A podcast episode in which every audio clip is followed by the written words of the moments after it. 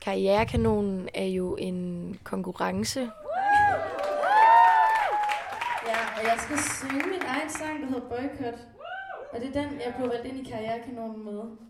Den er ikke lige så kendt, tænker jeg, som for eksempel X-Factor.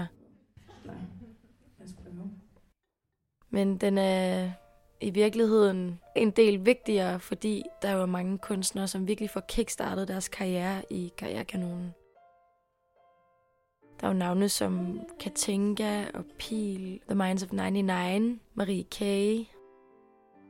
Har man været med i Karrierekanonen, men endnu bedre har man vundet Karrierekanonen, så er det virkelig et kvalitetsstempel i, i Danmark og i den danske musikbranche.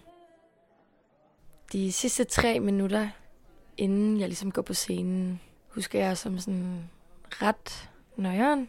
Jeg øhm, går op ad sådan en trappe ned fra backstage lokalet, og lydmændene har nogle problemer med vores backing track. Til venstre for mig står der en eller anden fotograf, jeg ikke ved, hvem der er, som står og tager billeder af mig, imens jeg er mega presset.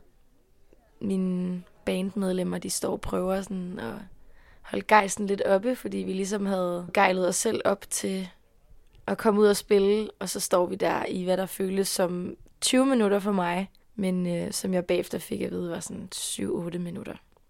Og der var ligesom også et kæmpe pres i det her med at være den sidste, der skulle spille. Folk forventer ligesom noget, øh, noget lidt ekstra, når man kommer som den sidste og optræder. Og jeg kan også mærke, at jeg er i sådan en indre konflikt med mig selv omkring, hvad hvis jeg ikke kan lide det her? Hvad med alle de ting, jeg ligesom har lovet? Hvad hvis det ikke er noget for mig? Pelle Peter, han introducerer mig og råber, nu kommer Darlen.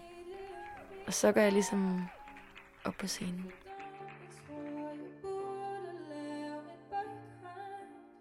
Øh, men jeg tror, jeg går af scenen med en virkelig nice fornemmelse og kommer ned og får rigtig god respons. Og alt i alt tror jeg, at man kan sige, at jeg ret godt kunne lide det.